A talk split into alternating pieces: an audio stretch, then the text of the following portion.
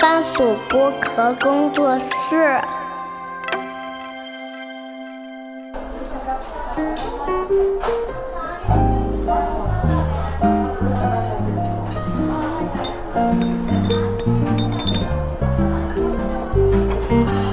童晨杰的正常生活。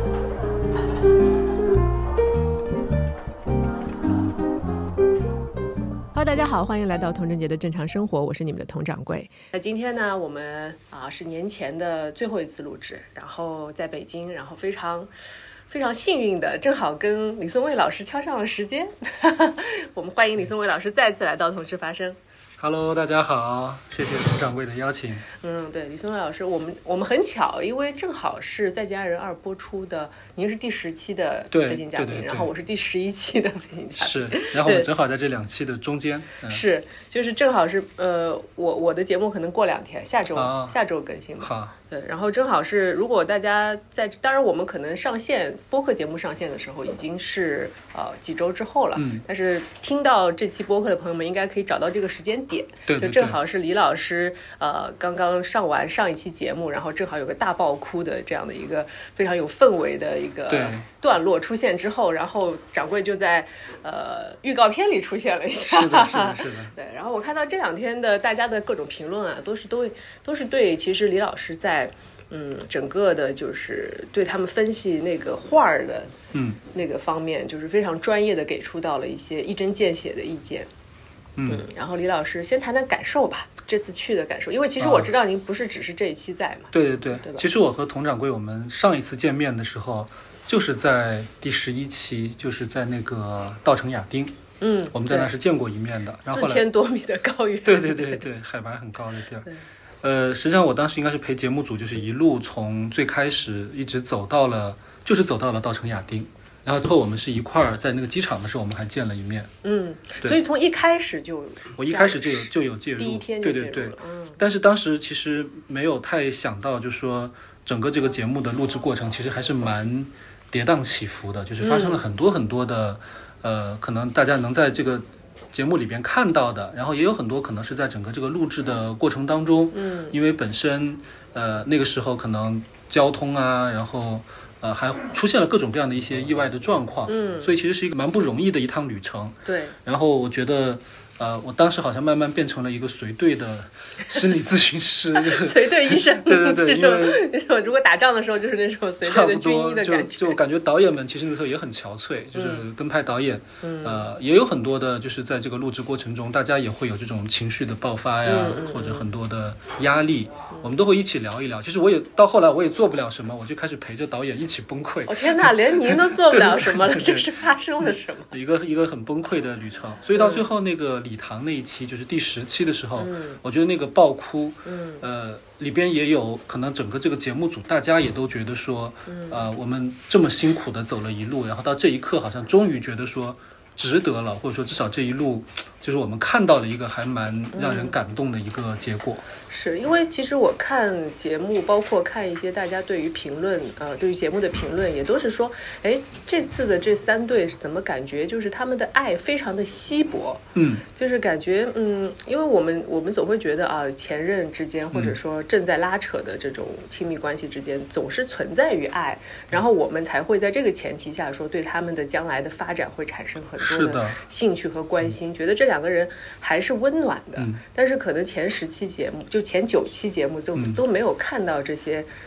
可以说是蛛丝马迹都比较少吧。是的，是的，嗯，所以在第十期的时候就看到，特别是艾薇和 Lisa，他们俩嗯是、其实年纪是挺大了，都已经六十六十岁了。呃，艾薇是六十多了对，Lisa 好像是快六十岁。对，嗯就两位就等于说，呃，就感觉是我们父母的年龄，是的差不多。然后他们还有这种爱的传递和流动，你就会觉得哦，原来就是真的是存在过的。是的，真的是存在过。然后其实那我们就从 Lisa 和艾薇开始聊一聊吧，嗯因为其实我在跟其他的一些朋友聊天的时候，他们也会比较关心说，虽然这一季是相对来说婉婷和宋宁峰的那个篇幅会多一点，对对但，是其实这一对反而是可能相对就是像我们迈入中年的这样的呃年纪的人会去想，就是以后自己的亲密关系会走向什么方向，对。然后李老师跟我们说一下吧，就比如说他们俩，嗯，因为我也我也是第十一期才见到他们，然后当时他们俩其实已经是非常好的一个，然后我跟他们聊天，他们感觉就不太想跟我讲，是是是，那会儿他们俩是蜜月期，是就腻在一起就好了，就这种感觉，然后别人的事情啊也不关我的事，对，所以就是嗯，他们俩在之前的十几天里有发生一些什么事儿？我记得当时我们整个导演组哈，就是对这一对的，特别是对艾薇吧，就是大家其实会觉得有一点。呃，也敬重她，因为她确实是在之前去照顾 Lisa 的这个过程当中，她付出了很多。可是另外一方面呢，就是大家也会觉得说啊，她嘴好硬，就因为他从头到尾他就一直都在讲他的那个，就是 Lisa 打麻将，然后呃，对自己的身体就是不负责任，就是他不断的在讲同样的话。可是其实你知道，就是录节目呢，可能从导演的这个角度，他们其实很希望说这里边能够有一些不一样的一些东西，比如说可能我一开始我是。在抱怨这件事情，但是可能我们在这个旅途的过程当中，我就会不断的去看到这个背后还有一些更多的、更深的一些东西可以去讲出来。嗯，但是当时就好像也有点找不到跟艾薇沟通的那个方式。嗯，就每一次只要 Q 到他，让他去讲，他就永远是那个主题，永远是那句话。对，后来就是导演组都说那个话我们都会背了，我们可以去剪一个合集出来，就是对。呃，我觉得这里边刚刚才你说那个爱比较稀薄哈，我觉得这里边真的是有的时候少了 K K 歌还是不行。这 K K 能把人的爱给引出来。我觉得 K K 他能够让当时那个气氛会变得很轻松，可能在一个很轻松的气氛里边，大家会聊的东西就会稍微有一点弹性。嗯，我觉得 K K 可能是那种他会去尝试触碰每一个人的相对比较底线的东西，对对对，他敢于这么做的一个人，而且他会让人觉得就是那个气氛、那个场子是一个安全的，是一个舒服的一个场子。是。然后我觉得那个前边那些天呢，就有一点像是。每一对嘉宾，当然我觉得可能也是因为第二季哈，他们也看了第一季，所以他们就觉得说我们倒进来就是解决问题的，所以每一对嘉宾就是很硬邦邦的就把那个问题摆在这里，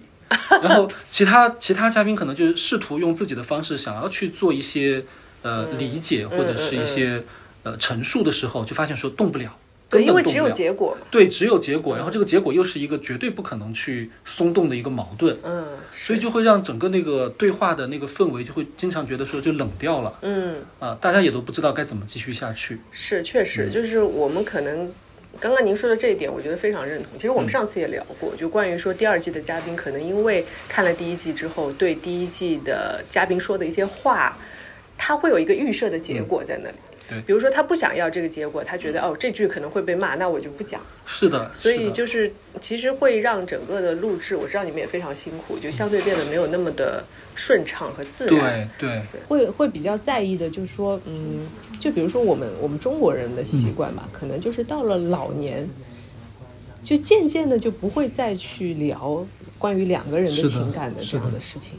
就说，所以我觉得节目组这次选到他们来。做做嘉宾，作为三队的嘉宾之一，其实也挺有勇气的。因为对于对于观众来说，他们可能就嗯不不在那个盛年，就是外形上最漂亮的时候、最帅的时候，然后看到他们可能也是身体不是那么好的时候，就相对来说没有那么多的美好去呈现给大家。但是到了最后，就是特别是到第十期的时候，反而他们展现出来的是一种更有质感的、更有默契的爱情在里面。我们当时对他们的那个定位呢，叫做父母爱情。嗯，对，就是其实我觉得他们俩虽然是香港人哈，就是还是有一点点文化差异，但是我觉得我们看他们俩的很多那个互动，嗯，就经常会想到，比如说我们过年回家，然后看到自己的父母，有的时候你就觉得说啊。要劝他们，然后要跟他们去讲，比如怎么去相处啊什么，是。他们好像也听不懂，然后他们也并不觉得自己需要真的去听，嗯，因为他们就特别坚持自己那一套东西，是，但是那套东西呢，他好像也过不好，因为他们就老吵架，然后吵架之后呢，也生气，然后也有很多的那种问题，然后就会觉得说那个问题就明晃晃的摆在那里，但他们又拒绝。拒绝有任何的松动，是，就是那种让人特别忍不住想要去做点啥，但是又又啥都做不了的那种那种感觉。对，那您觉得这个问题是在于说，就是他们，呃，就从来没有想过要去正视两个人之间的关系的问题，还是说他们觉得就已经这样了，就这么过吧？我觉得是可能在我们呃父母那一代人身上，他们其实对于婚姻啊，其实他们可能都讲爱情这个词都讲的少。嗯，他们可能他们互相表白，可能都不太会说。对对对对对，他们对于婚姻，他们其实就是用一种责任，呃约束，然后契约，就是我觉得他们是把这件事情看得很重的。嗯至于说我们是不是一定要去讲，比如说我对你是什么感受，嗯这个可能对他们来说真的不是那么重要。可是，在这一对身上呢，就是因为 Lisa 她生病了，嗯然后她因为这个生病这件事情，好像有一点点改变了她和艾薇之间的那个关系。嗯。因为你看 Lisa 她的那个打麻将那件事情哈、就是艾薇特别生气的时候，就其实所有的嘉宾飞行嘉宾过来之后都特别不理解，说这个事情其实不大，嗯。你为什么会那么那么生气？嗯。呃，我觉得艾薇她真正生气的其实不是说 Lisa 打麻将熬夜了对她的身体不好，嗯那是一部分。但是你看，其实录节目的时候，Lisa 也经常熬夜。嗯然后有一天晚上，张婉婷都忍不住说艾薇说：“你你现在你也要人家陪着你一起这个聊天，那其实已经很晚了，对对吧？”我觉得其实艾薇在那一刻，她其实是有一点觉得说，嗯，我们的负担已经很大了，就是我们作为一个夫妻的共同体，我们再去应对这个疾病的这个事情，我们已经在承受很多负担了。然后你为什么就不能懂点事？嗯我觉得那是带着一点点那种父权制的那样的一种要求，就是你应该站在我这一边，考虑到我们怎么就作为一个共同体嗯。来更好的应对这件事情。可是 Lisa，我觉得她心里边有一部分，她就是想要去追求，说我生病了，我需要有的时候放下这件事情，对，我就不要可以去想。对。所以那里边，我觉得他们是有一点点在权力上边的博弈，对对争夺。可是呢，他们好像又没有办法去用一些比较轻松一点的方式去表达，比如说，呃，我其实有在跟 Lisa 单独沟通的时候，我有在跟 Lisa 说，你可以去撒娇，嗯嗯嗯呃，就是你你你想要有自己的一些这种这种，比如说活动空间，你可以去用一种更灵活的方式去去要求，或者包括你觉得威哥对你有的时候有点欺人太甚，你也可以拒绝他，嗯嗯那你也可以说我不是天生就要来帮你的，你也你也可以去给我打电话说点好听的，然后我可能才会愿意过来帮你做做家务。嗯，但是 Lisa 的性格，她就是她非对常温柔，她非常温柔，她好像只能通过打麻将这一件事情去表达说，我想要有自主权。我，叛个逆什么的，呃，我想叛个逆，然后别的事情我全都，因为她也内疚嘛，她有好多的内疚感，很多东西又不说，嗯。所以就会让这对本来可能如果正常情况下按照他们老一套的那种方式，其实他们也可以过得很好，嗯。但是就因为有了这样的一个疾病的引入之后，嗯。就他们的那个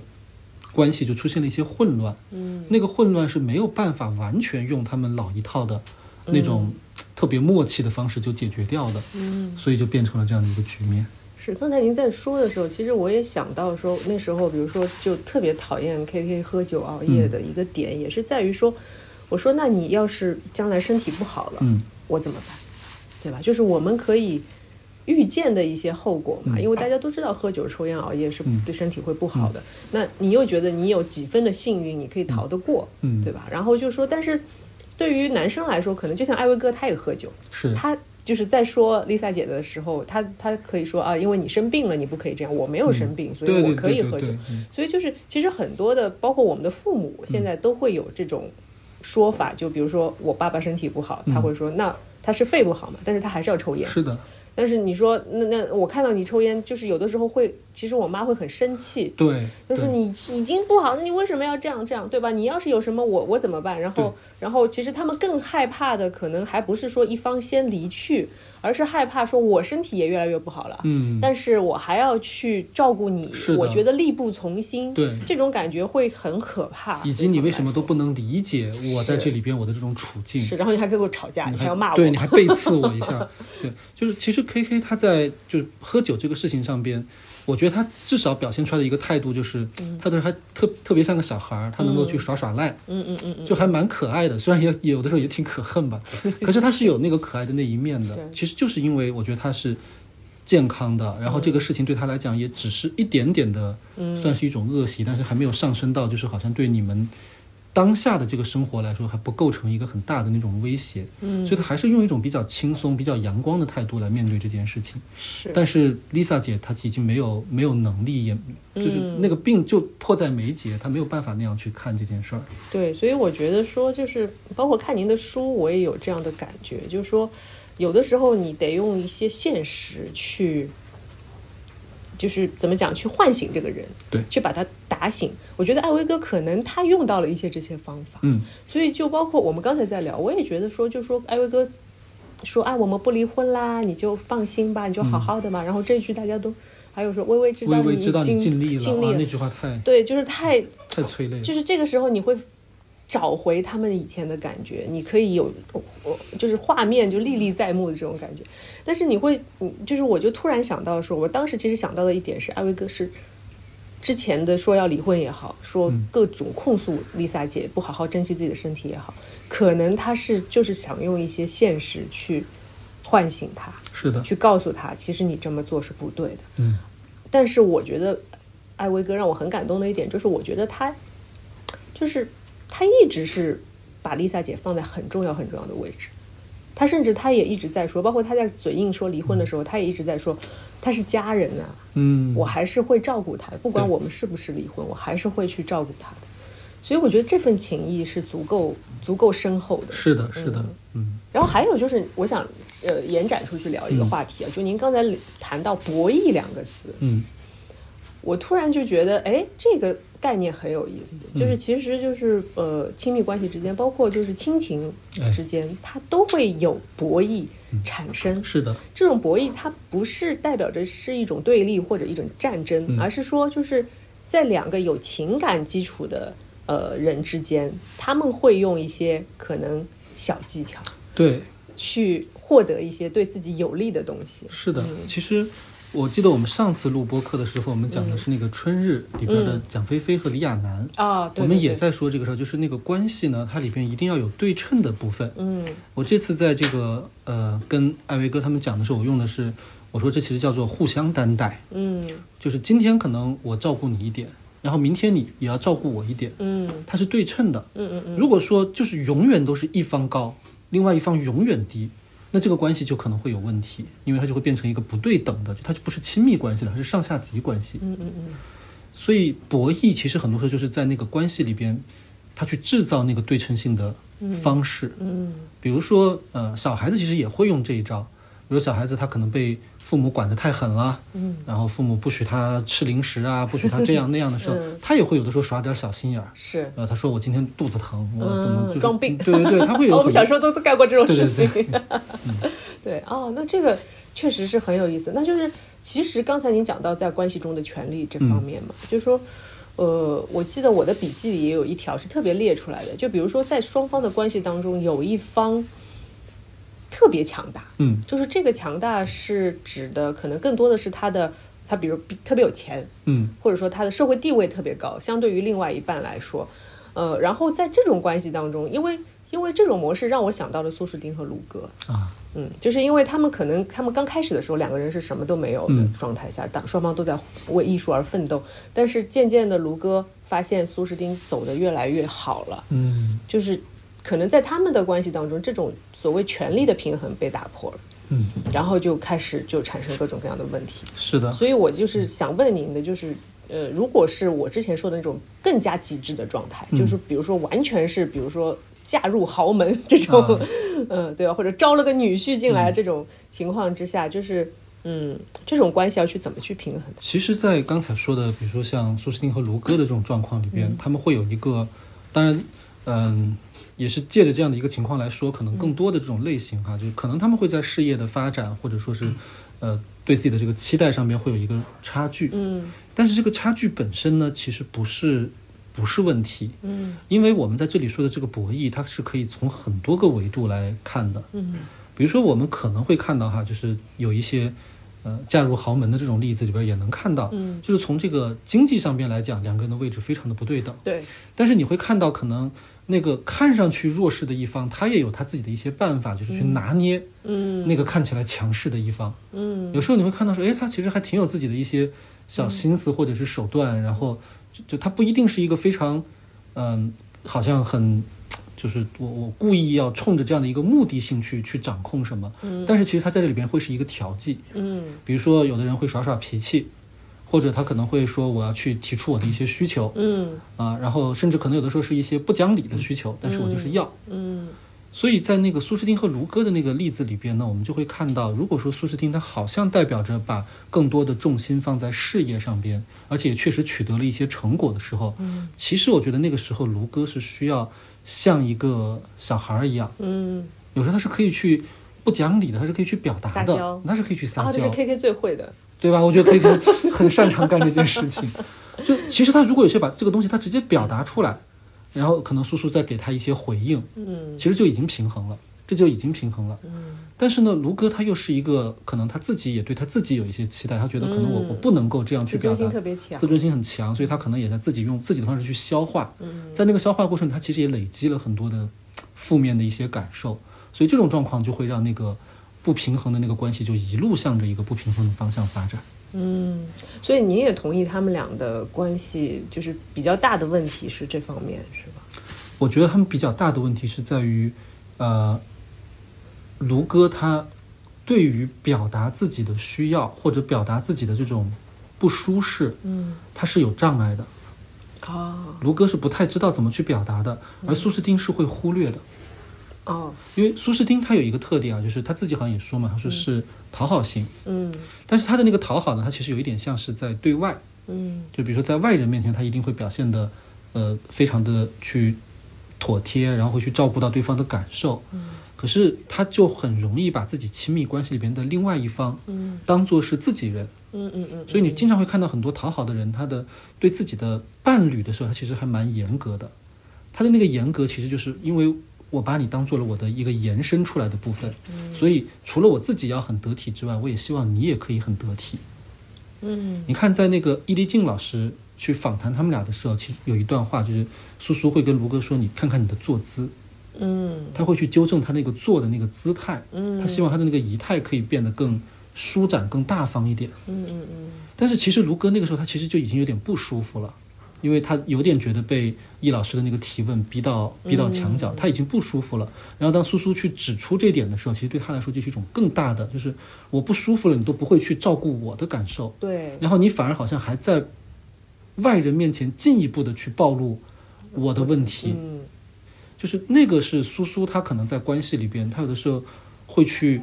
忽略掉，他不光忽略掉伴侣，他其实也忽略掉自己，会有很多正当的需要。嗯，是的，这个我我其实可以理解到一点，就是。其实我跟 K K 也有这样的问题，你记得吗？就是在第一季的时候又聊到说关于他不能跟我的朋友融合的这个问题。嗯，其实卢哥他们也有嘛，对，可能程度上会不一样啊，但是呃，我觉得就是在伴侣之间的话，其实呃两个人的时候反而什么都好，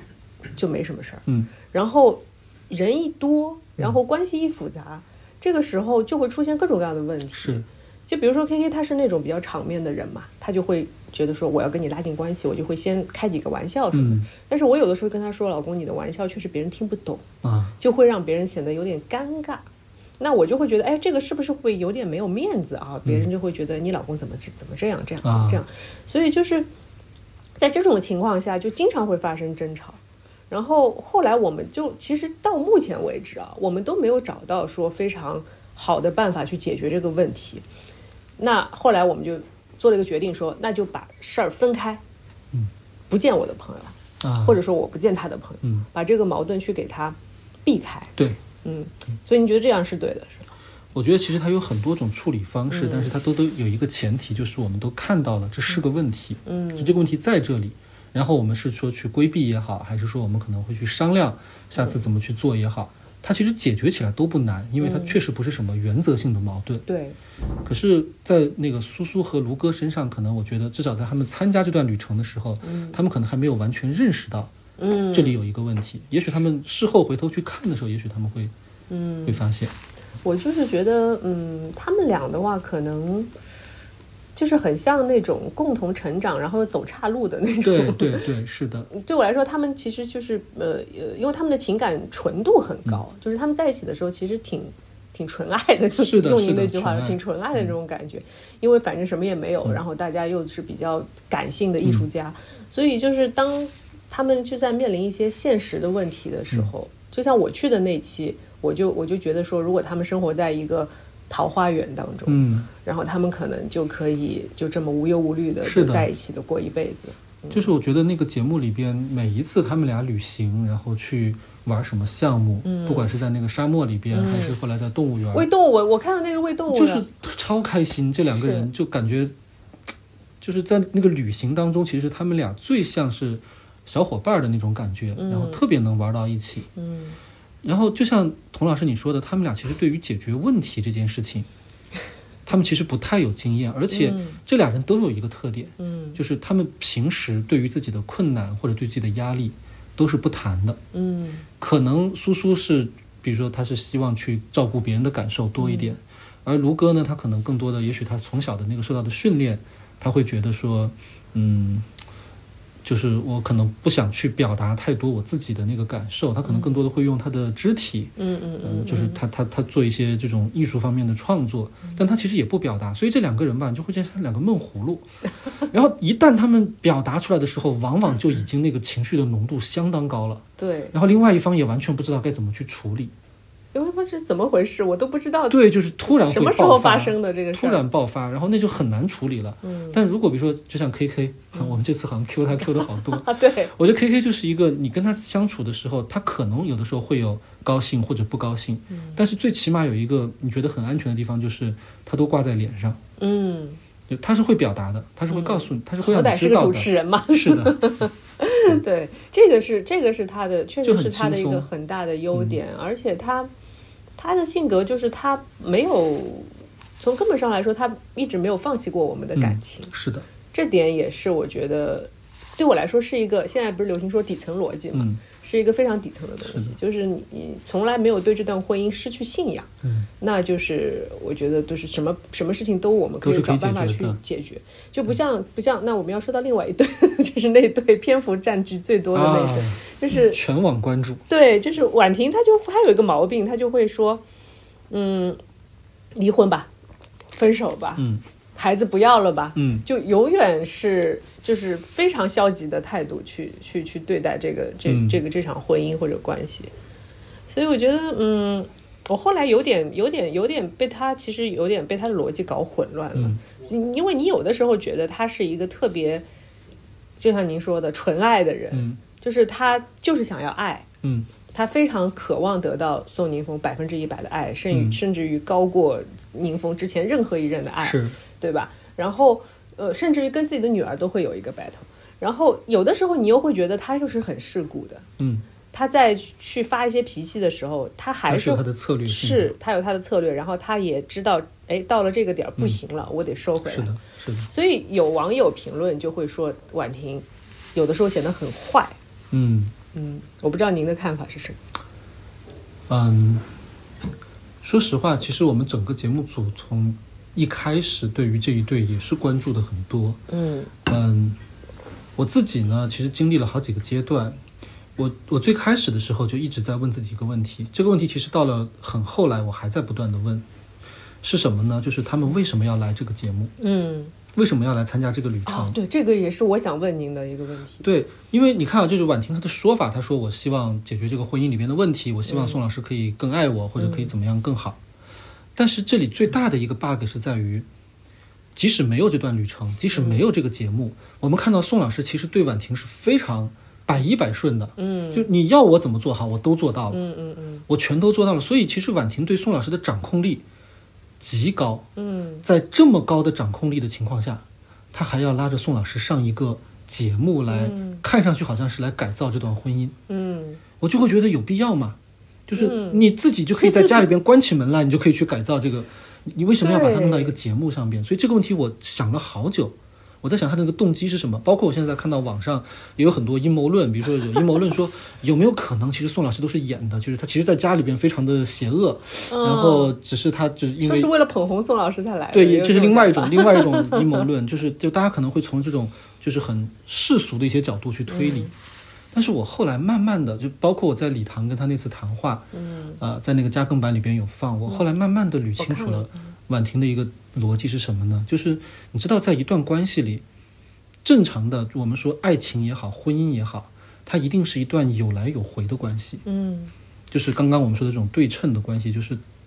呃，可能一方强一点，一方弱一点，嗯呃，一方顺一点，一方霸道一点，但是他无论如何，他一定是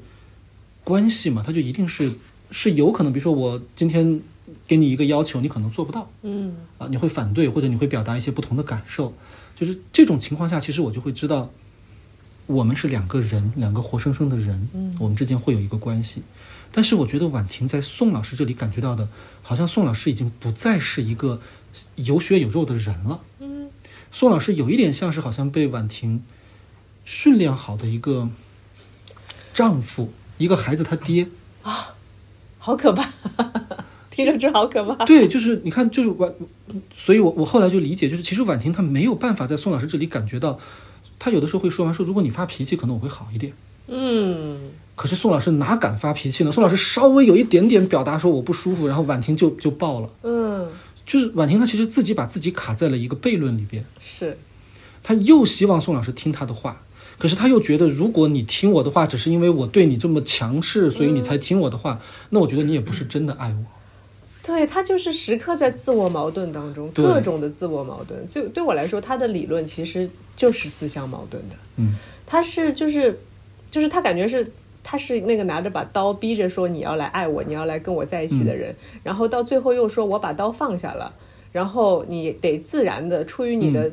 自然的感受再来爱我，是的，对吧？但这个这个其实就不存在嘛，就是像您说的，就驯化，就是说，如果我们在马戏马戏团里面训训头狮子，嗯你开始是用鞭子把它驯服的，然后你以后再也不用鞭子的时候，那你看它会怎么样，对吧？就是其实我觉得它，嗯，它就是。我们也现在也没有办法去分析原因啊，所谓的所谓的他的原生家庭啊，干嘛？但是我我是特别不不太愿意聊这种事儿的，对。对吧？因为谁原生家庭没点事儿，对，所以我是觉得这是他的一个选择，对，他选择先下手为强的，先去占据那个位置了之后，没错，他在那儿占着这个位置之后，就说你们不要来，你们全部要听我的，不然的话我就嗯，我就闹。所以我后来跟婉婷也聊过，我说嗯我我因为我也了解他的这个成长的经历嘛，我说他其实是一个非常有能力的一个人，嗯就这个能力指的是他在去解决所谓的世俗意义上的各种各样的问题，对嗯、各种困难障碍，他都可以用他的这套方式去解决掉。可是唯独这样的一套方式放在亲密关系里边，你看起来好像成功了，嗯他把这个关系抓得很紧，可是他最后可能松开手，发现他其实什么也没抓住。嗯，就是因为你抓得太紧了，所以它已经不不再像是一段关系了。对，它不是那个东西，对其实不是你想要的那个对东西。对对对对，对，它就是嗯，我觉得很多很多的说法，我觉得也也有道理，就是说其实婉婷没有想清楚她自己真正需要的东西是的，是的，因为我其实我在节目里，就是如果呃我们节目上我们播客节目上线的时候，呃，我那期节目播出的话，大家就会发现，呃，我跟他说过一句话，我说婉婷，其实你是一个非常聪明的人，嗯。你是完全有能力做到的，嗯。就是我指的这个做到，就是让你的婚姻变得更好，嗯。更生机勃勃，同时又紧紧抓住宋老师，你是。可以做得到的，但是你没有选择这么去做，因为他他的选择，如果他选择这么去做，他会让自己害怕，嗯，他会怕如果我松一松，或者说是的。我不再用之前那种方法，呃，万一宋老师不听话，万一他其实就真的不爱我，对，然后我该怎怎么面对？是的，所以在那一刻，他就立刻就回到了他熟悉的那个模式里边去，重新再去。是，所以我觉得要解这个局啊，我包括我跟宋老师也聊过这个事情。我一直觉得要解这个局是得靠宋老师的，你不能靠婉婷自己。嗯嗯呃，我记得在那个春日最后，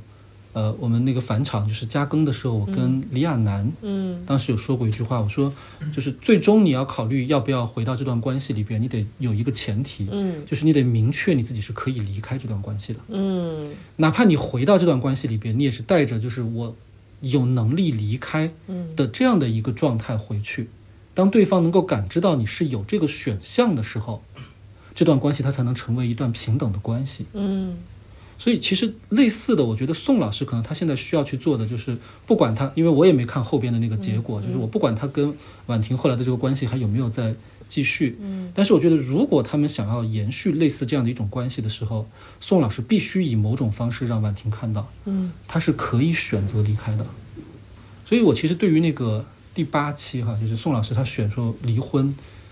那一次，其实当时观察室也在欢呼，然后全网也在欢呼，说哇，宋老师第一次怎么站起来了，是吧？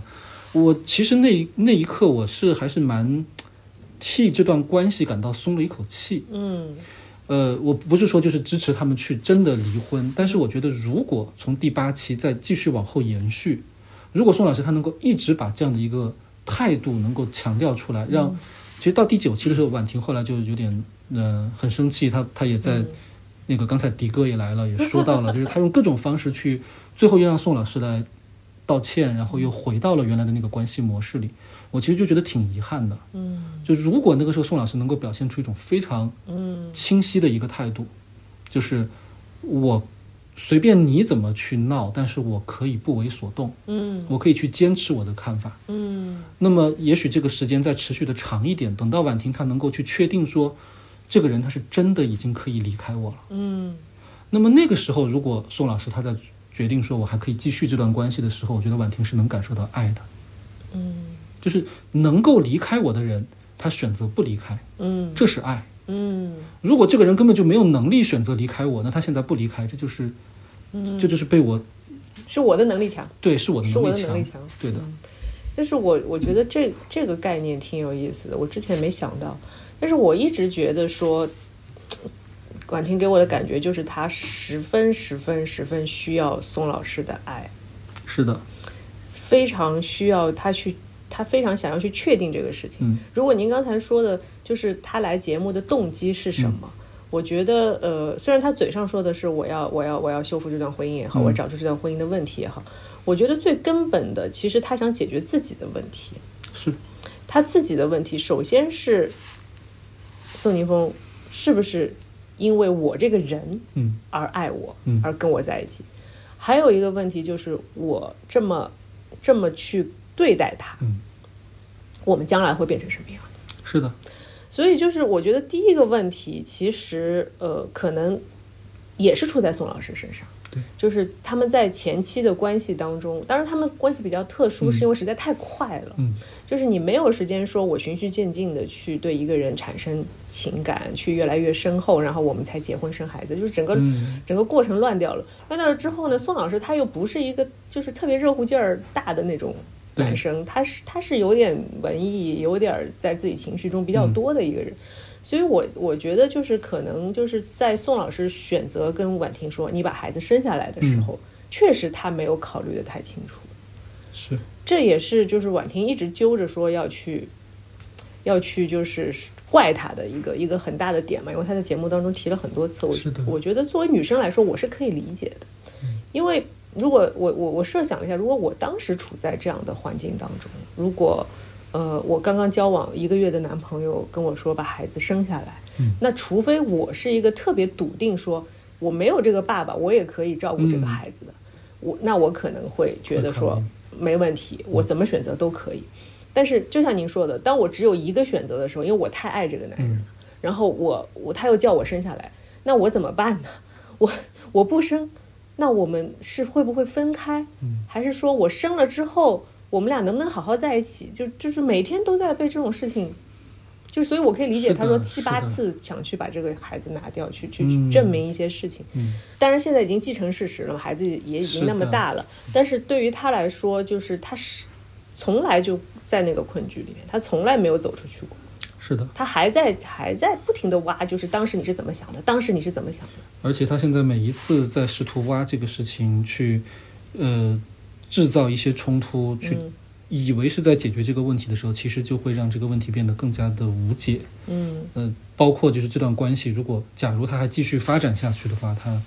未来会变成什么样子？因为孩子如果长大了的话，孩子也会有感受，然后他也会看到，嗯，就是我的爸爸妈妈是怎么样相处的。所以我觉得这个是一个，嗯，恶性循环。对对对，还让人挺揪心的。是，其实我是一直有点担心，说就是，嗯，因为有一种所谓的理论是说，如果父母的原生家庭不幸福，那可能下一代的原生就是下对下一代来说，他们嗯。也会觉、也会感受到原生家庭的不幸福，就是因为可能嗯，就是没有被呃所谓称职的父母教化过的小孩儿，他们容易呃也不会嗯。成为称职的父母。呃，是有所谓的这样讲法，但是我觉得这个都是都是没有什么所谓的必然性的，它只是是有的。有一点点相关性而已，但是概率其实是普遍来说是一样的。但是我我我是在婉婷他们身上会深深的有这份担心。有，嗯但我看那个节目里边，他其实也放了一些片段，嗯。我觉得那个婉婷和宋老师他们呈现出来的那个家庭生活的片段，有很多还让我觉得还蛮温馨的。嗯就这也是我对婉婷的那个印象很复杂的地方。我觉得她在关系里边，她好像是一个很极致、很嗯情绪也很激烈，然后那什么，但是好像在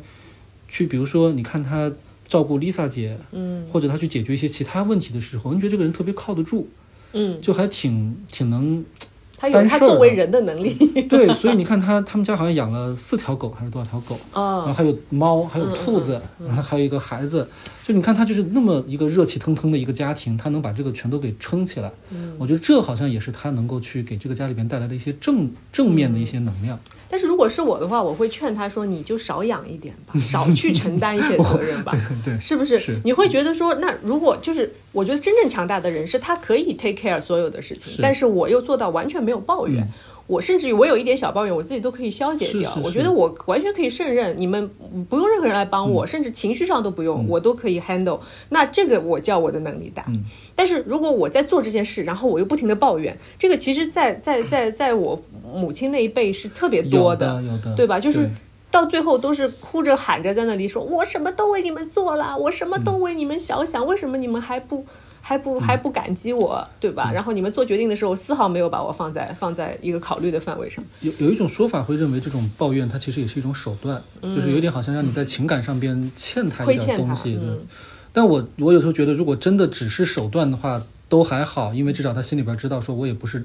就是就真真的是这个对。可是我觉得很多人他其实是分不清的，嗯，他既有那个手段的部分，但他其实心里边也真的觉得好累，或者觉得自己这一生过得不值。嗯，对，就是这种这种矛盾，也是我觉得在他身上就是其实挺典型的。嗯我们生活当中很多女生都是这样的。对，就是特别是呃有了小孩儿，有了家庭，然后同时要出去工作，确实就是压力非常的大。嗯所以呃，就是其实他们在抱怨的时候，我完全是可以理解的。是但是就是我觉得这个事儿还是有一个度，嗯，就是你抱怨到已经让家里所有的人都是处于一种时刻就是紧绷的。对这样嗯这样的状态，那那不至于，就是可能你是的，可能别人就是家人的感受会觉得说，那你不要做好了。你不要做，如果你不抱怨，那我宁愿宁愿你不做，是的是的吧？嗯我们可以想办法，我可以找人来做，或者哪怕我做一点，你都不要这样子，不然我实在受不了。呃，就会到了这个地步，其实就是我觉得是是挺可悲的一个这样的状态。是。嗯对，所以我们其实今天，嗯，我相信就是如果我问李老师说你有没有办法说去把张婉婷治好，我记得你我问过你这个问题，嗯，我其实也觉得张婉婷可能也并不真的想要被治，嗯。我觉得她更想是被爱，或者说她更想去作为一个人，她想嗯。去跟自己有一些和解。可是她当如果我们说是一个治疗的时候，她可能她并不想把自己放在一个被治疗的。被治疗的那个位置上。嗯，有可能就是他可能在你告诉他是我们现在来啊，我们现在来看病啊，可能可能来咨询，我们也不叫看病嘛，来咨询啊，一二三开始，可能他的其实其实我说他聪明的点就在这里，嗯就是他他是会隐藏的，而而且他非常清楚什么该说什么不该说，是的，是的，是的，所以他在放肆的时候其实是有他的一些目的在的，没错，嗯。嗯，所以就是其实这样的嗯咨询者来说，对咨询师来说也是非常难完全很难入手。我们有一个说法，就是这样的来访者，我们叫 accuser，嗯控诉者。嗯就是控诉者是那个看起来非常积极的，就是他一定要来到这个咨询室里边，他要开始去讲，就是我的这个生活当中有一些问题是什么什么。但是 accuser 他们的真正的改变动机是很低的，哦。因为他并不觉得我我有什么需要去改变的，我只是告诉你我的这个问题很多，然后我身边的这个人有问题，那个人有问题，嗯。对他其实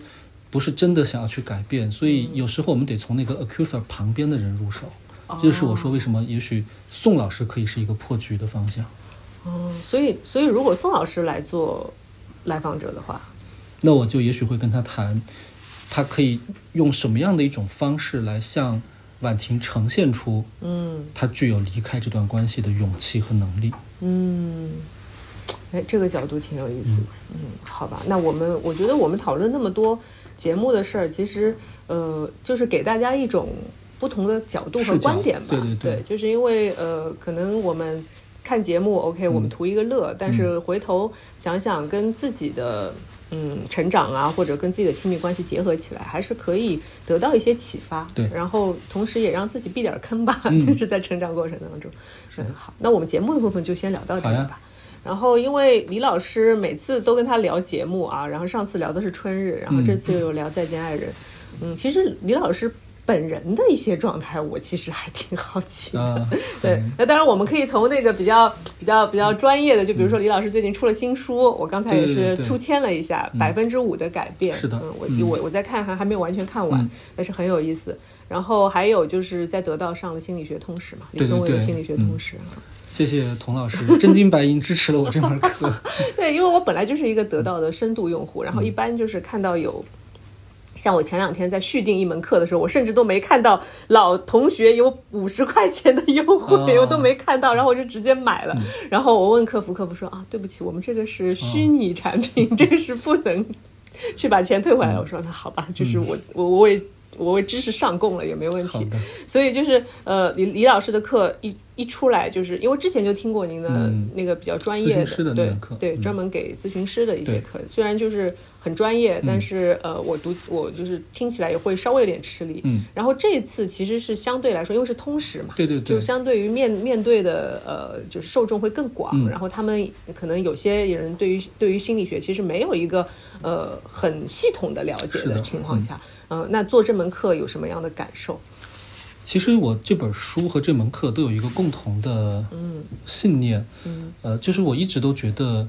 虽然现在有很多关于心理学的一些知识内容这样的产品，但是这些东西它能不能够真的帮到受众，嗯或者说是不是真的能够帮助他们去有一点点对自己的改变觉察？对，我觉得这其实是需要花更多的时间去去思考的一个问题。像比如说《百分之五的改变》那本书，它其实主体就是一个问答，嗯就是很多读者会把他们的生活中的问题带过来问我，嗯然后我会给他们一些回复。但是它可能跟问答不一样的地方是在于，我会要求他们在一两周之后要给我一个反馈，嗯就是告诉我，就是我给你的那些建议里边有哪些你能用得上，然后它带来了什么样的一个结果。嗯当然，可能有一些结果也许没有我想的那么理想，呃，但也有一些就是看起来还蛮让人感到欣慰的一些，呃，一些这种反馈。可是我觉得不管怎么样，它对我来说是一个提醒，嗯。就是我做这件事情的时候，我得知道这个事儿得落到那个人身上，它得是有效的。得到这门课其实也是一样，就其实这些知识，我觉得也也不用真的就是去付费去听，你其实百度一下，就基本上所有的那些心理学的概念啊、名词啊，其实都有。嗯。但是我会发现很多人他百度到的那个概念之后，他可能并没有真的在用那个概念去帮助自己，嗯，他有一点在用那个东西去审判自己，比如他可能甚至审判别人。呃对，或者审判别人，嗯就是他会给自己的生活带来很多的烦恼，但是他并不知道说这东西我怎么能够用到我的生活里边，让我变好。嗯所以我觉得这是我在就是这门课里边我投入最多的一个心血，就是知识在这里，但是我要想象那些听这门课的人，他们可能会有一些什么样的困惑，然后我的这个知识可以怎么放到他的生活当中。嗯，对，就是我在其实我在听的时候，相对来说就是刚才也跟你说了，其实有些概念我不是那么记得住，但是每次听听一节课的时候，你会觉得哦，我的思路有一些启发。原来我们之前说的，比如说 PUA 也好或者所谓的煤气灯效应也好它都是有一个相对的，就是对应的学派，嗯。去去，它本身是有个理论支持是的是的。哦，原来是这样。然后我就会觉得说，就是就像您刚才说的，就是我们现在其实非常流行去给一些行为或者给一些人去下判断。甚至于用概念解释概念，嗯是的。所以就会把心理学这个这个事儿吧搞得有点儿，嗯，就是反而到后来大家觉得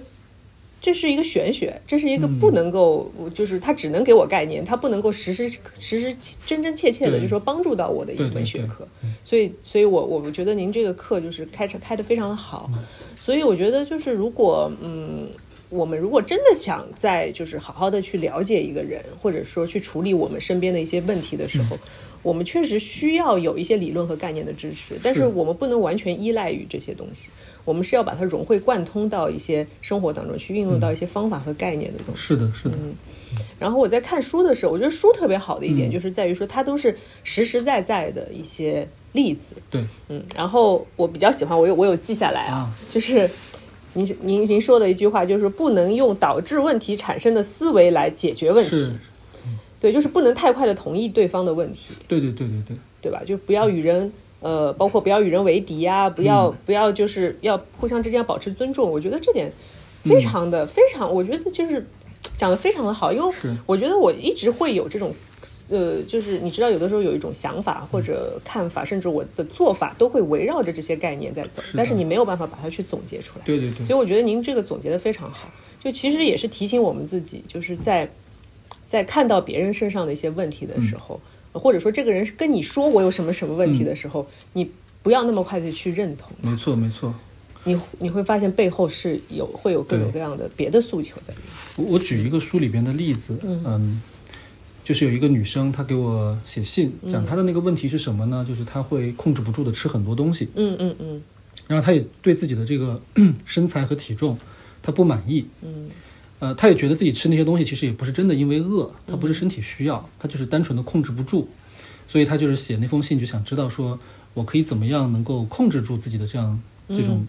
进食的行为。好，你看现在他提出了一个问题，这个问题就是说我吃东西这件事儿是个问题，嗯对吧？呃，我可以怎么样去解决它？嗯但是当他去描述这件事儿的时候呢，我会看到他其实用了一种非常，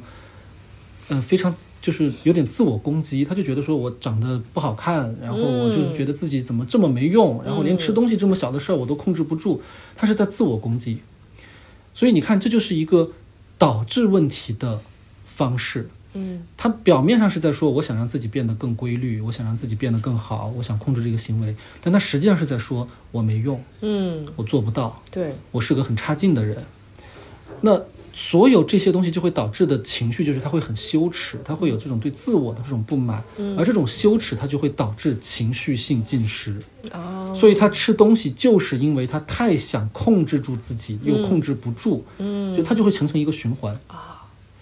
然后他邀请我，就说你你可不可以告诉我该怎么办？那正常情况下，我们可能正常会想到的就是说，那你就控制住自己啊，嗯对吧？你就制定一个好一点的饮食的计划，然后你监督自己啊。嗯就是可能我们会这样去想，但是我相信对他来讲，其实他已经尝试过，可是没有效。嗯。所以我给他的最后的建议，我说你接下来该怎么吃还是怎么吃，就是嗯。我可能也我叫百分之五的改变嘛，你可能也改变不了你这个吃东西的这个大的毛病，嗯。但是你可以考虑让自己，比如说在星期五的晚上嗯。去一个自己喜欢的餐厅，嗯。找几个喜欢的朋友一起去吃点你喜欢的东西，嗯就是不要把吃东西这个事儿当做是一个自己跟自己的战争，嗯而是说，哎，那天我就是心情好，我想犒劳一下自己，吃点好的。你也可以把自己吃得很撑，没问题，反正你也改不了。嗯但是你至少让自己吃得高兴一点儿。嗯，然后就是从这个点上去入手，后来他就有了很多的松动。哦，是，就是有的时候你过分的控制自己的某一些对对对对行为，你反而会变得更加离不开这种行为。所以，对，这就是一个导致问题的思路。他以为那是在解决问题，但其实那个恰恰就是问题本身。对，那我因为我看书的时候觉得您提的一些要求，其实都是我们就是常理上的理解，好像是反着来是的，是的，就说哎，我不能做这件事情。但是您的意见往往就是你去做，你去做。但是你能不能一天就比如说你一个礼拜就做一个小时，嗯，就你把这个，所以这本书叫百分之五的改变，对对对对也就是从是从这点上来说嗯，对，因为我觉得确实现在就是抛概念的书太多了，然后理论的书也太多了，但是真真切切的说，我给到你一个建议，你就这么干，嗯，这种比较少。所以就是李老师，你会就是比如说在呃呃设计这些就是呃去指导的行为的时候，我有没有自己的一套理论？有啊有啊，嗯这就是我吃饭的本领。呃，我们叫做策略式干预，嗯它是一个心理治疗里边，它分很多很多种流派。嗯有一个流派就叫做策略干预。策略干预它是一种短程的治疗，就是我们知道很多的心理治疗，它可能要好几个月，嗯甚至可能好几年。是，但是有一些策略干预，它只需要一两次，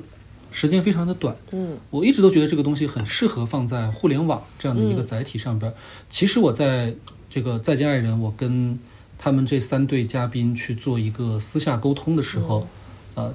我其实用了用了一些这种策略干预的手法。嗯，对，呃可以具体说 说说是，比如说我我在建议 Lisa 去呃跟艾薇哥说我要呃我我有自己的脾气了，然后哦我不是在那个你就是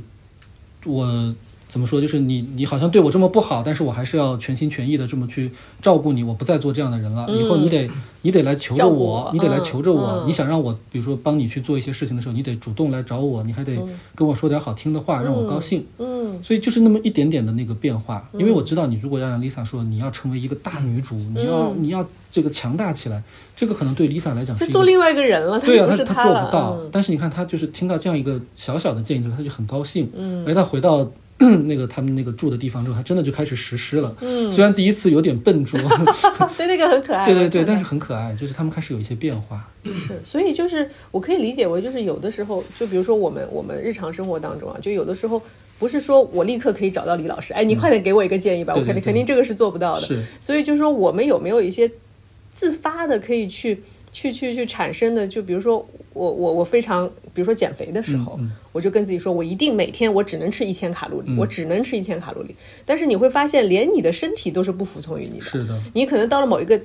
呃某一个阶段，你就开始代谢能力下降，然后你吃一千卡路里也不能瘦，嗯甚至你吃一千卡路里还会胖，因为你的代谢它产生了反应，它降低了你的日常消耗。所以就是，其实这种时候就可能需要一些反着来的手段，嗯或者我就大吃一顿，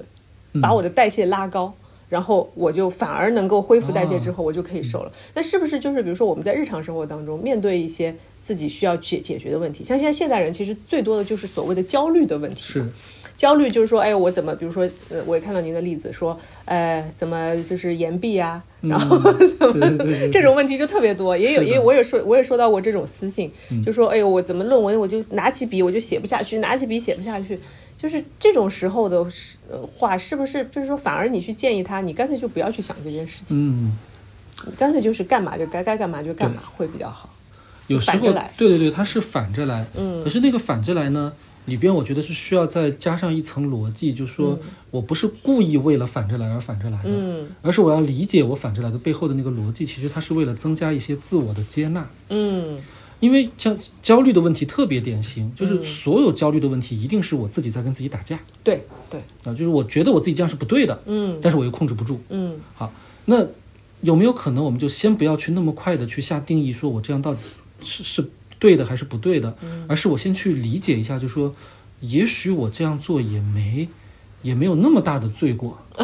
我可不可以先去理解，就是我就是个正常人，我就是个普通人。那作为一个普通人，我有这样的一些毛病或者有这样的一些问题，我可不可以心疼一下自己，或者说接受一下我这个状态？是我觉得这个是一个底层逻辑，就嗯百分之五的改变，我觉得它的另外一面其实是百分之九十五的自我接纳。嗯。你还是要去爱自己多一点的时候，你才有可能有那个改变的空间。嗯，这个很有道理，这个很有道理。就是我觉得不要跟自己为敌，对，不要跟自己为敌。就是天天说你你这样不好啊，童真姐，你这样做这个事情不嗯好，你一定要改，你一定要怎么怎么。就是我们，因为我觉得生而为人吧，每个人都有自己的。就是长到这一步了嘛，都都有你自己的形成的原因，你已经你已经是这样性格的人了，包括你的基因，包括你的血型，包括各种各样生理上的问题。但是你到了这一步，说我我突然就是不喜欢自己了，嗯，这个是特别是的，恐怖的一个事情。是的，而且这个不喜欢还不能真的带来任何有建设性的嗯变化，嗯它只是加剧了你跟你自己的这种内耗。嗯，对，内耗这个词儿是是最近就是特别出现特别频繁的一个词儿。然后就是在您的《心理学通识》这本书上，我也我呃就是这个这门课上，我也是特别的，就是有一个概念，我觉得特别有意思，就是您说到心理学的，就是它的它的就是对于它能够帮助到人的这种嗯阶段是不一样的。对，就比如说，在我们的可能爷爷奶奶那个时期，他们可能更多的是生存问题，是的，他们没有没有说时间去考虑我的精神问题，因为我只要吃饱饭，对对我只要活下去就可以了。他们的寿命相对也比较短嘛，可能就是就四五十年的时间，没错，还没觉得精神有问题就已经结束了。然后可能可能他们的快乐，对于他们的快乐来说，就只要吃饱饭，嗯，对吧？有地方睡觉就可以了，对所以很简单，非常容易满足。然后可能到了我们父母的那一代的话，他们就开始产开始产生一些原生家庭的会所谓的问题，对的对的。因为可能爷爷奶奶那辈，首先他们也不懂得怎么样去，呃，就是可能教育这方面会比较被轻视。就是在嗯。在更老一些的人看来，就是父母打孩子这个事情，这算什么事儿呢？对呀、因为他们是生活在战乱年代当中，嗯他们觉得说那个外边的炮弹那才是那才是大事儿，然后就家里边这个吵架打架，嗯他不觉得是个问题。是的，但是你在一个就是这些大的问题已经解决了之后，那么这个父母对孩子就别说打孩子了，有的时候可能对孩子的这个语言上边有一些这种攻击性，嗯于是这个孩子就会觉得，受到了影响。对对对，嗯就这个刺激就会很大。是的，然后就是可能包括就是可能我们的父母那一辈，他们也会。嗯，有很多的呃单亲的问题开始出现了，哎因为之前可能是的，大家都憋着不离婚吧，然后到后面开始就是呃半开放不开放的时候，你有选择的时候，可能很多人就会呃选择去跟原配分分开，然后就造成很多孩子他有单亲的问题，包括我们在节目当中也有，是不是很多嘉宾都有都有这个原生的问题？是的，但是就是呃，但是你会发现每个嘉宾可能他对于呃原生家庭的他的态度不太一样。嗯，就是呃，这方面有可能，我觉得，因为我们应该也不会说有机会接触到心理学，它就是一个自发形成的一个世界观和人生观而已。但是就是可能在您这里的话，就是碰到的这种案例应该也会很多嘛，就是关于一一坐下来就跟您聊，我小时候怎么怎么怎么怎么样，然后对我嗯变成现在是这样，怎么怎么怎么怎么样。那那您也在书里提到了，就是阿德勒心理学嘛，嗯就是我当时接刚接触到阿德勒心理学，其实是在一部日剧里面。被讨厌的勇气吗？呃呃，不是，呃不是书我也看了，呃，有一本有一部日剧就叫《就叫《被讨讨厌勇气》，对对对嗯，，有可能吧，我不记得名字了。但是就是我我就觉得，哎，这个概念很有意思是。就是其实我也是以前受困于呃原生家庭比较深的一个人，包括我看《小偷家族》的时候，啊，呃，就是看到最后那一段，嗯，那个爸爸其实他不是那个小孩的亲生爸爸嘛，他跟他说，难道不是亲生的就不是爸爸吗？然后包括安藤英在那儿哭的那啊场戏，那一场也也是这个意思，就是说为什么我们一定要有血缘，我才可以去爱这个孩子？你为什么要剥夺我去爱这个孩子的勇是的就是呃权利？所以你你你当时我就整个是泪崩。泪崩到非常非常的严重，就是停不下来的那种状态。因为我的性格你也知道，我是不太不太会去这样宣泄情绪，但是当时就被触动到，就觉得说，嗯，哇，原来就是血缘真的不不算什么。是啊，就是你你会觉得，为什么我去要求我的亲生的父亲，他一定要是爱你的？嗯，就是当你有一个，就像您说的，就有另外一个选项的时候，你就会觉得一下子开阔。嗯所以所以从那部电影，就是看过那部电影之后，我就有了很大的改变。嗯，包括后来再看阿德勒心理学方面的东西，是嗯就是阿德勒心理学呢，它是一个，就是换一个说法来讲，它其实是强者的心理学。嗯所以我觉得，童老师可能对你来说，你哪怕没有接触这样的一个学科，但是你迟早有一天，其实你也会发展出一个类似这样的一种人生态度。嗯就什什么叫强者的心理学呢？嗯，比如说我我受到过伤害，或者我曾经遇到过什么样的事情，但是在这一刻，我决定就是我不要再赋予那些东西继续伤害我的权利。嗯，我认为说从今往后，我的人生是我自己可以去选择的。对这其实是一个非常呃非常需要力量的一个态度。嗯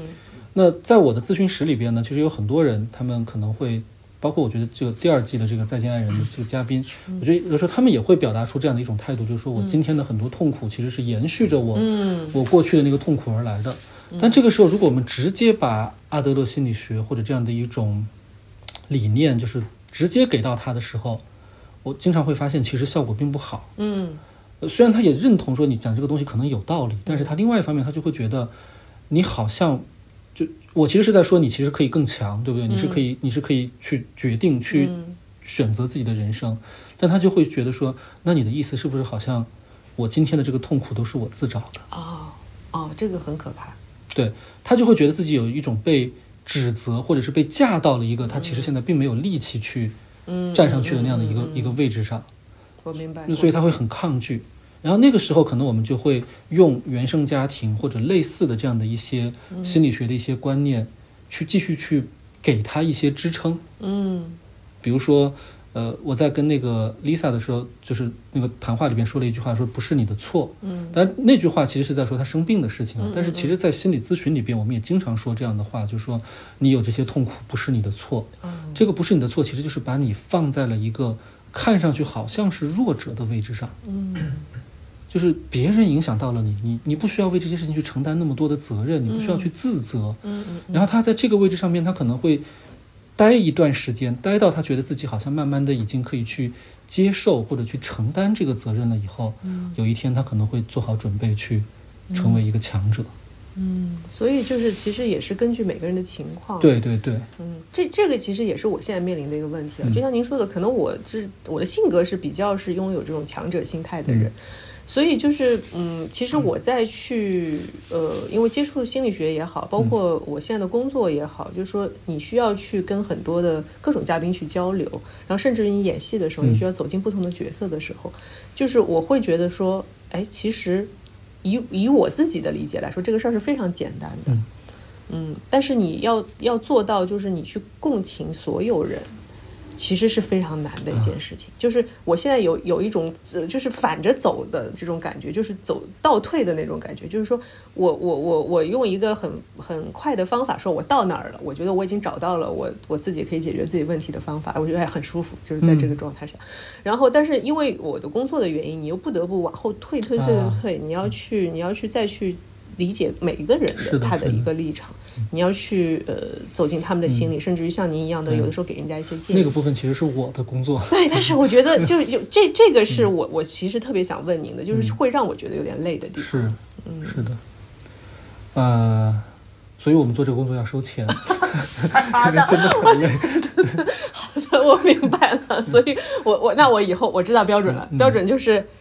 如果要我去共共情或者想办法，那必须是有钱的才去，是吧？对对对，真的真的就是，有的时候你要去，因为其实做一个咨询师或者就是通常意义上的一个辅助者吧，就是你要去站在他的位置上边去替他做很多的考量的时候，其实那个是需要去把自己的很多预设，嗯，自己作为一个成年人，自己的很多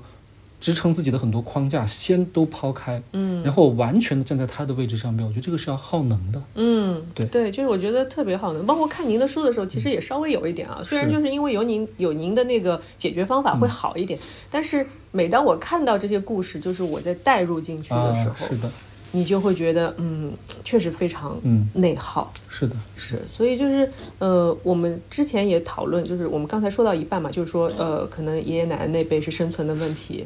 然后 好嘞，然后呃，然后到了父母这边，可能原生家庭的呃问题，然后来咨询的人会比较多，但是到了现在，我就是您的呃呃课里也提到说，有的人他就是处于一种我其实什么都不缺。然后我生活也挺好的，然后在别人看来我真的没有什么问题，但是我就是觉得不开心。对这种状态，对您就是如果碰到这种案例的话，我会怎么样去解决？我现在一般会告诉他们，我说这个问题之所以会出现，它真的是一种现代病。嗯，嗯，对，它真的是是不是可以？就是有人会觉得很矫情，会很矫情。可是这个现代病它的那个本质原因是什么呢？我觉得是因为我们的寿命大大的延长了。啊这个寿命延长是两个部分，一个部分是我们真实的寿命确实也延长了。就现在五十岁、六十岁，其实你仍然还是可以去想我，我接下来可以去有一些什么新的嗯发展。而以前可能五十岁的人就想着我接下来就抱孙子，嗯。退休了，我们说，嗯，对。还有另外一个相对的延长是什么呢？就是我们的技术观念、生活方式，它迭代的周期变短了。嗯，对。现在可能五年或者十年，然后我们的整个的这个生活的这个外外部环境就会有天翻地覆的差异。嗯。而以前可能二三十年，它都是基本稳定的，不怎么变的，嗯嗯嗯。所以就会导致说，我们今天如果再用以前的一些概念去看的时候，就会有一个差异。比如说以前我们就会说，你这辈子要做什么事情，你想清楚。你看，你这辈子想做什么事情，它是一个就是唯一的，，long term 的事情，对对对，可是今天我我们完全可以说，你这五年想做什么事情？嗯，最近可能就只能三个月。对，或者最近三个月你打算怎么过？因为因为最近这个形势实在变化太快了。对我们把这个事情说得很短的时候，我觉得它会减轻我们的一个压力，就是你真的不需要去为你自己选择一个所谓天命的那种、嗯，那种那种东西。对你只需要去想说，那我就是在这一段时间里边，我尝试一些东西之后，嗯我是随时可以再换的。嗯我也许五年之后还继续做这个，但是五年之后，也许我还有新的一些可能性。嗯我觉得就是我们一旦把这个模型从一个好像我一生只能做一件事情的模型，变成一个啊，我现在生活在一个有更多的嗯可能性，然后我的生命当中包含了好几个不同的周期。嗯我如果这么去想呢，我觉得我们的压力就会小很多，然后我们就会开始去行动，去尝试一些事情。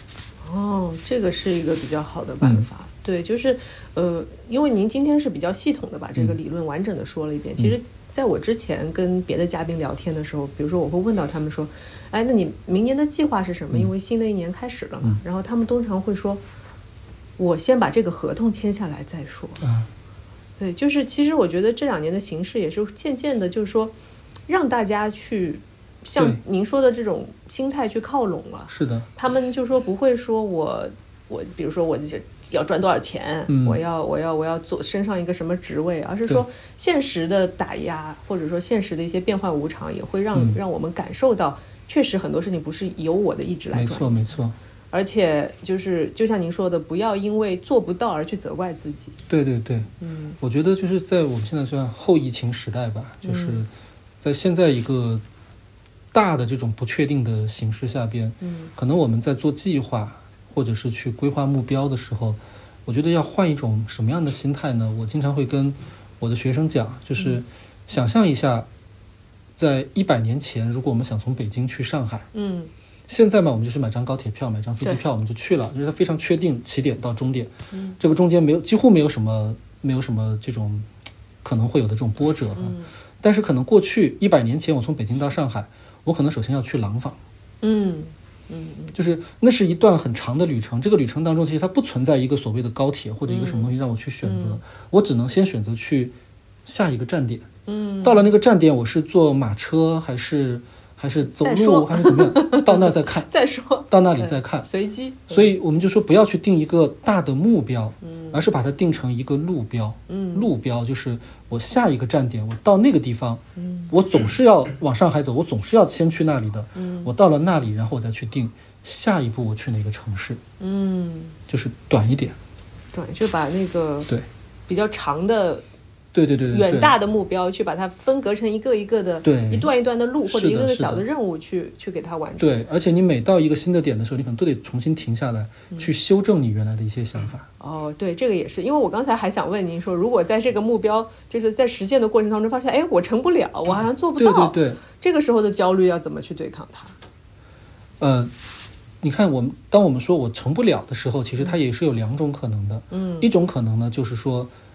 我确定了我现在去不了上海了，嗯，这个事儿就是就泡汤了，去不了，那就是无非就是我接下来怎么去去解决我现在在廊坊的这个问题。但是还有另外一个可能，就是我到了廊坊，我仍然不知道该怎么去上海，嗯，找不到交通工具，对我找不到交通工具，嗯。或者说，嗯、我仍然觉得那是一段漫长的我无法去掌控的一段路程。嗯但是我来看看有没有可能，我从廊坊可以先去下一个地方。嗯也许我去什么济南，我不知道，就是我们我们再找下一个点，然后先把这个问题再解决掉。它虽然跟去上海相比还是有很大的差距，嗯，但是它是我在当下的这个时间点上可以去行动的一个地方。哦，所以就是把那个目标这个概念，可能我们要把它弱化，嗯然后强化的是什么呢？是行动，嗯而行动不需要一个大目标，行动只需要我眼前的一步要去哪。哦，哎，这个我看您的书的时候也特别有这个感受，就是其实我发现总结您给他们的很多的建议，其实首先就是行动。对你得做点什么。对你得做点什么，不管你做的是什么，对对你得做点什么。比如说我我饿了，我先吃颗花生米吧，是的，别是的，别的再说，有没有大餐再说。对。就是说你你得动，你不能说我就在那儿天天就是想。嗯，我觉得很多人现在的焦虑是来自于，比如失眠的问题，嗯。也是，就是我躺在床上我就在想，或者我想一会儿，我看看看看看看抖音，看看什么各种社交软件，然后我再想一会儿，就是对就是是的。有一些事情，比如说就像就像写论文的那个个、那个朋友一样，就是说他永远没有说我先写，我先坐下来，是的，是的，我先写一写个标题，没错，然后看看我今天能写多少。是的，对，其实就是，嗯，当然我知道，其实，嗯，对于有惯性思维的人来说，其实是挺难的，是，因为他习惯于去思维，而而且他们总是不动。对，他们总是希望掌控。对，就是我特别希望把这个论文，比如说你告诉我要写，那我就要想清楚我要写什么，对，全部构思好花多少时间。然后包括我说你可以现在去做，你可以先这么做。他说，可是如果我这么做了，嗯然后又怎么怎么样，那我该怎么办？对，他会提出这种问题，就是好多好多的 what if，呃，万一这样该怎么办？你能保证这样一定有用吗？然后我告诉他，我说我什么都保证不了，嗯我唯一能保证的就是你可以把这件事做了。你做了之后，也许它没有效果。我有的时候觉得你做了一件没有效果的事情，它也是一个胜利，是因为你就知道说这个方法我可以不用再尝试了。是，就是很多人在脑子里就画了一张特别复杂的思维导图，然后什么事儿都没做。对，就像很多就是我们说运动也是这样的嘛，嗯就是我之前跟我的好朋友在聊，他就说，因为他是瑜伽教练，他说第一步摊开你的瑜伽垫，嗯，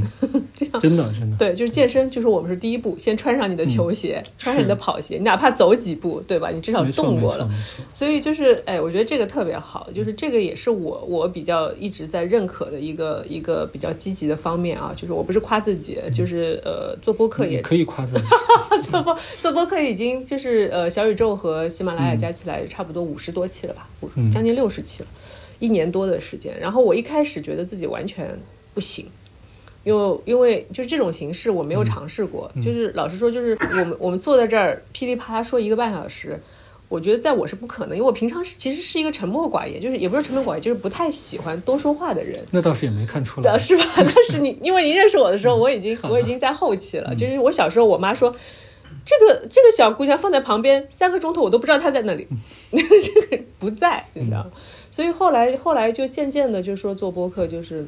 觉得一个是我就说那就当锻炼自己的表达吧，对吧？嗯。你表达这个东西，你怎么都用得着。是，还有就是说，呃，其实这个这个形式的好处是在于说，它不会要求你非常精炼、非常准确，就像您录那个课一样，嗯。您录那个课肯定是都有逐字稿，提前都得写稿子。对，就是这这种这种呃，就是强比较就是压力有压力的这种要求是没有的，是的，所以你可以比较呃自如的去表达这个东西。那我我现在我我你有没有觉得我有一点进步？我觉得你从我认识的时候就已经是天花板了。啊，没有吧？李老师，你真这么会夸人？你知道，就是我对你的，呃，我说说我对你的想法吧，就是因为，嗯，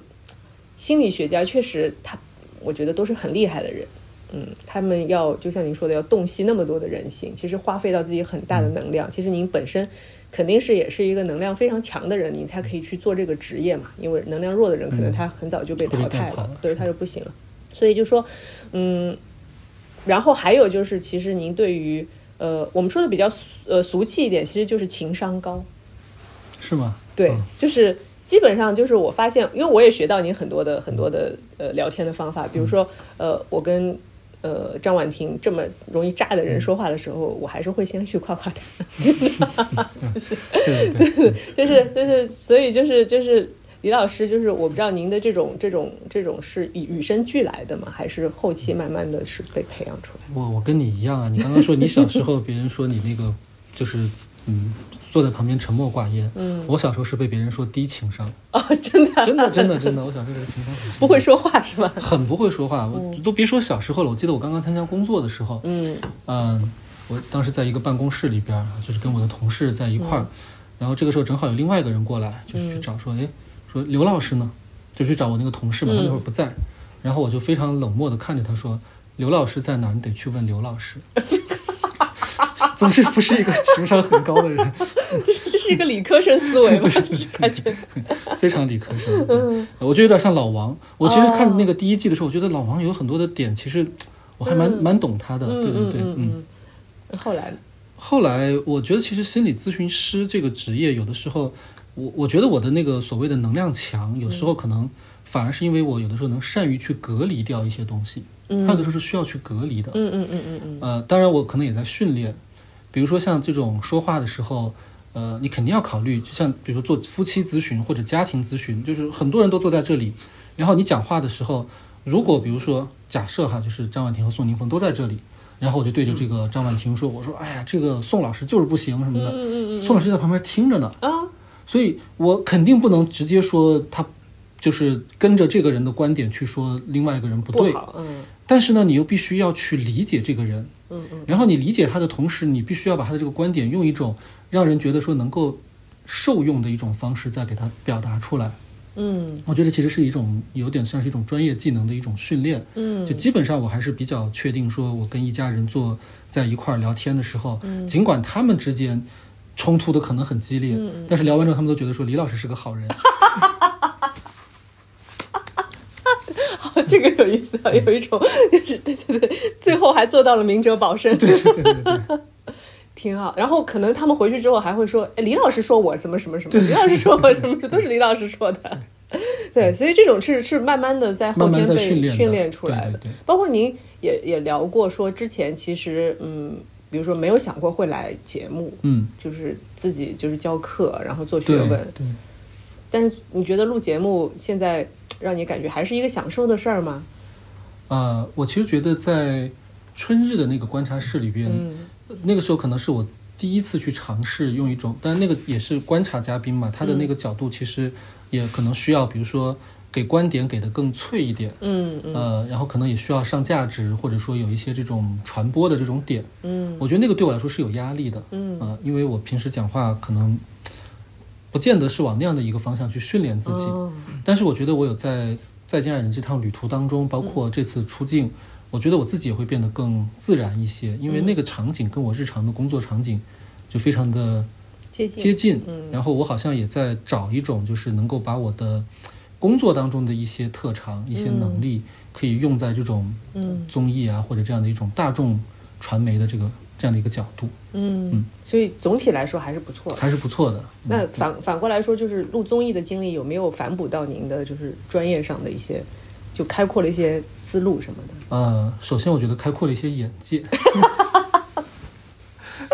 呃，这是这是真的，因为你知道，就是我那天还跟乐姐我们在聊这个事情，我说心理咨询师大家都觉得说他们见见了各种各样的人，嗯但这些人都有一个共同的特点，他们是花钱来找你的，嗯，所以花钱来找你就代表着他其实已经在前期他已经考虑了很很多，比如说我该怎么去解决我的问题，嗯嗯嗯。就毕竟我真金白银的掏出去之前，我我一定是对自己的这个问题有一个很深刻的认识，或者说我很愿意去为此投入努力去改变。但是可能比如像综艺啊或者其他场合里边，我觉得其实你见到人的这个维度是更广的。嗯。他既有那种非常投入，就是就像心理咨询的传统客户，他已经愿意去改变了；他也有比如说像威哥或者嗯，就是他可能就是我来你还去打开他，对对对，我就是反正来走一走，我也不排斥什么，但是我也并不主动。嗯然后这个这种时候，其实我就要去跟不同的人去试着去找到跟他们建立连接的方式。他对我的这个专业能力来说，我觉得也是有促进的。嗯，所以其实是呃更难了一点吧。更难，更难，对，更丰富了。对，就是我觉得其实跟一个人聊天，嗯，就比如说我在录播客的时候也会有这个问题，嗯因为呃，当然有一部分一大半的嘉宾是我的好朋友，嗯但是好朋友之间聊天呢，也会存在说，可能我们平常都是说一些插科打诨的，对对对，然后也不会说深入的聊一些就是相对干货一点的，因为播客还不是完全干货，对，但是就是你得说点什么的时候，他们反而会就是有有有紧张的感觉。嗯就这个时候，就是我就需要去摸索，说怎么样能够把你的话匣子打开，嗯或者想办法在很短的时间内找到你有兴趣去多多表达的这个、这个东西，是的，是吧？所以难点其实是在这里。是的，是的。我们前面也聊到说，婉婷其实如果让李老师来做心理咨询的话，会是什么一个状态？但是呃，我听说啊，刚才听说的，就是我听说就是节目组也有在就是录完节目之后去专门找心理医生对。去给到心理咨询师去给到婉婷，但是他好像整个的是一个对他们其实不是不是给到婉婷那个医生，可能只是说把一些联系方式或者是预约的方式，其实就是我，啊 我提供了一些，我提供了一些我的同行。你觉得啊可能可以解决的，对对对，因为我自己是没有办法再跟婉婷有咨询的关系了，嗯嗯嗯。所以当时节目组就有担心说他会不会有这样的一些需求，嗯。所以呢就是给他提供了一些呃联系方式，嗯。呃我不知道，就是好像婉婷到现在呢，她也在考虑这个事情，但是可能还没有去迈出这一步。嗯。啊。但我觉得我我之前看了那个网上有很多的声音，我们还在开玩笑说，这次《再见爱人二》大大的弘扬了我们心理咨询这个行业的名声，就好多声音说的是说啊，婉婷这样就应该去看病，嗯嗯嗯嗯，就应该去嗯。去看医生或者去、去做心理咨询。我觉得这里面其实有一个误解啊，嗯。就是因为我觉得大多数人说他看病的时候，其实他并不是真的在说，呃，婉婷需要去呃接受心理咨询，嗯他说的就是这个人我理解不了，我觉得他可能不是个正常人。我觉得他脑子有问题，对吧？他不是个正常人，他就应该去一个不正常的地方去 啊接受一些、一些改造。这个其实我们之前上我们是聊聊过的的，对它的核心其实是，我觉得大家对心理咨询是在做什么，可能还是有一点点误解。就其实心理咨询不是在去改造一个人，是心理咨询其实是在帮助这个人，他如果自己有意愿，嗯说我觉得自己的生活遇到了一些问题，我希望有改变的时候，那么那个咨询师是来服务于这个人的改变意愿。嗯所以其实，当然，首先录节目就不可能说录到一半，然后我去找到婉婷，我说，哎。这位嘉宾，你要不要考虑从退出我们的旅程，然后 去看病？这肯定不可能。然后，即便是节目结束之后，其实我们也不能直接跟婉婷说，嗯，你应该去看病。对，因为其实这样这样这种就是就是不对的。嗯，因为其实我觉得这个这种手段，其实对他来说，首先他是很难去接受的，然后其次就是当你被别人放在一个你不正常的这样的位置上的时候，你会很抗拒这个事情。而且就是我觉得大家对病的这个概念，其实就是理解的会有一点点偏狭。就是当我说，呃，我要去干预一个人的时候，呃不管是病还是什么，我要去干预一个人的时候，其实这个干预只有一种情况下我们才是成立的，嗯就是说这个人的行为嗯已经妨碍到了其他人的利益，或者说是甚至是公共安全，嗯对吧？比如说一个人他。呃，如果说我我感冒了，嗯，我不想去看病，其实我可以不去看病。对，但是如果我是一个传染病，那对不起，你就要去，嗯至少接受隔离，因为这是一个可能会妨碍到其他人的一个。所以，如果说一个人他的比如说言行有一些自己的特点，啊，脾气大，嗯脾气大，然后呃，跟自己的老公 经常会吵架，嗯但是老公也说我愿意接受这段婚姻，嗯那这种状况下，我们说，哎，你要不要去看病？这个是这个是不对的，这个是我觉得我们是在错误的去使用病这样的一个概念。对，对你顶多是告诉他说，呃，假如你自己感觉到不开心，你觉得这段婚姻是需要有一些调整的，那我可以给你一些联系方式。嗯在你做好准备的时候，你可以考虑去主动去求助。但是这不是说我作为一个所谓专家给你的建议，说你该求助是没有这个说法的。这是我按头让你去找心理医生，这这个也是不成立的。这个是不成立的。嗯然后有一本书特别好，叫做《蛤蟆先生啊，去看心理医生去看心理医》。生，对，那本书的编辑就是我《百分之五的改变》这本书的编辑，哦，也是那个也许你该找个人聊聊，哦哦，都都是同一个编辑。哦，那个很好，很厉害，那个那编辑，嗯。呃，那本书的一开始就有一个我觉得特别经典的一个桥段。嗯。我我最开始看到这本书的时候，我就推荐给我的很多读者，我说就这是一个专业的咨询师写的。他在讲什么呢？他说蛤蟆先生那段时间状态不好，嗯。然后他朋友也很关心，就像这个网上的朋友们很关心婉婷一样，说你该去看病，嗯，你该去看病，所以就给他约了一个一个心理医生，心理医生啊、嗯叫苍鹭啊，苍鹭咨询师，就是把这个蛤蟆先生就引荐到那里去。嗯然后嘛，然后蛤蟆先生就坐在那里就等等他说话，嗯但是他不说。嗯然后蛤蟆先生说：“那我我该做点什么呢嗯？”然后苍鹭苍鹭医生说：“那你到这儿来是干嘛的嗯？”他说：“啊，我的朋友们觉得我这样是有问题的，他们怎么怎么说，然后你可不你可不可以告诉我该怎么办？”对，然后这个咨询师说了一句话，我觉得特别厉害。他说：“那依我看，应该来看医生的是你的朋朋友，他们觉得有问题。如果你自己不觉得有问题，你就不需要来的。是的，对，所以你的朋友们他们可以来，但是嗯你来这里是为了什么？然后后来他们澄清了之后，蛤蟆先生才终于意识到说，哦，其实我自己是有需求的。嗯然后他们才进入了一段咨询关系，否则就可以停在这儿了。苍鹭医生说，如果你没想好，咱们就停在这里吧，嗯没有必要继续下去。哦，所以说就是来访者他的个人意愿是非常非常重要的。是的，就是这个其实可能根本上决定了他能不能在这这次的心理咨询当中获得一些是的，是的，获得一些什百分之五的改变。没错，没错。对，所以就是，嗯，这个是一个很玄妙的事情，我觉得，就是当你觉得我能够接受这种咨询的时候，其实你已经进入了一个过程是的，当中是的，就是这个过程，它把你引向什么样的结果，可能谁都不知道。没错，也不是说所谓的我把你治好了，你就一定是、你就变成一个呃翻天覆地的一个人了，你就你就脱胎换骨了，也不是这样，